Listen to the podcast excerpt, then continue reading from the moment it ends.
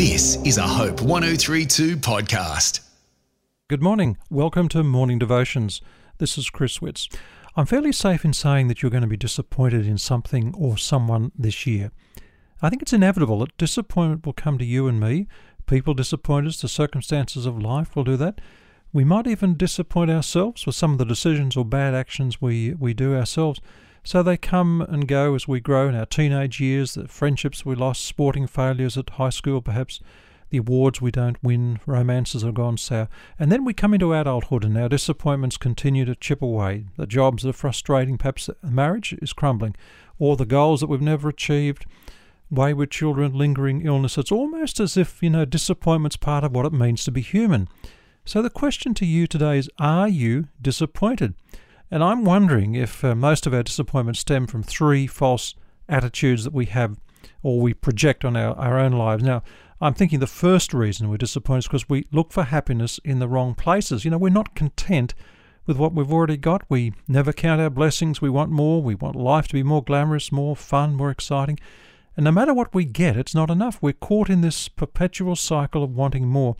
And one of the great and important keys to living a fulfilling life and moving forward is being able to overcome those disappointments.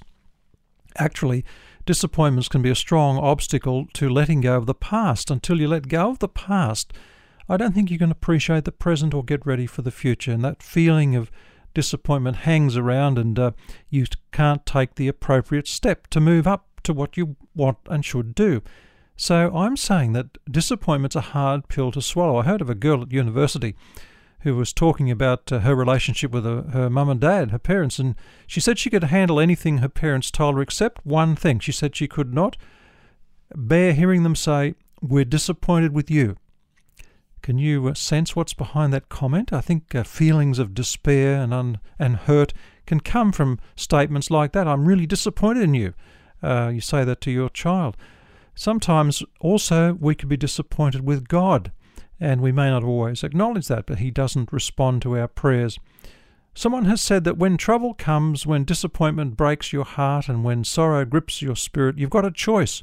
You can be bitter or you can get better.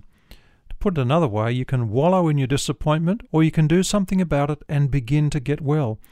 You can start to experience the joy and peace of life. It's your choice. Well, no one's going to handle disappointment perfectly. We struggle sometimes to find our way through the disappointments of life. We have to watch uh, letting guilt become a burden.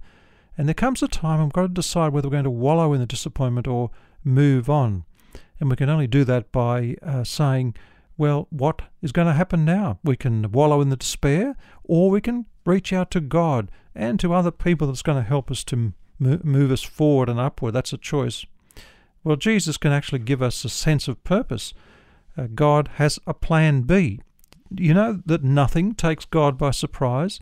If you're going through disappointment right now, I think, and in fact, I believe, God is putting together a plan, plan B, if you like. God's merciful.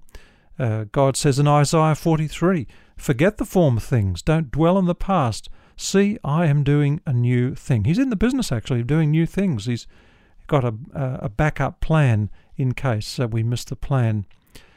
Back in 1920, uh, a church board that was uh, meeting to select missionaries uh, stood a man called Oswald Smith stood before them, and he wanted to be a missionary. He, he prayed, "Lord, I want to go as a missionary. Open the door of service." And he felt his prayer would be answered. When the examination was over, the board turned this man, young man, down. He they, they felt he didn't meet their qualifications, and Oswald Smith had set the direction, but it was a detour. What would he do? Well, God planted another idea in his heart. If he couldn't go as a missionary, he'd build a church that could send out missionaries, and he pastored what's known as the People's Church in Toronto, and they sent out many, many missionaries. So disappointment is a part of life, but it's not the final word. Thank you, Lord, for those truths. That disappointment is not the end, and we cherish those and ask your blessing in Jesus' name. Amen. This is a Hope 1032 production. Thanks for listening. The Lord is my shepherd, I shall not want. What does that mean? The Psalm 23 podcast with me, Ben McEachen, and theologian David Honey is a limited series podcast where we dive deep into the world's most famous psalm. Thank God when we're in plenty. We look to God when we uh, feel like we're being tested. We trust God at all times, regardless of the circumstances, knowing that He will deliver us like a shepherd delivers his sheep. So come and join us on a journey with the Good Shepherd, whether you're in green pastures or not.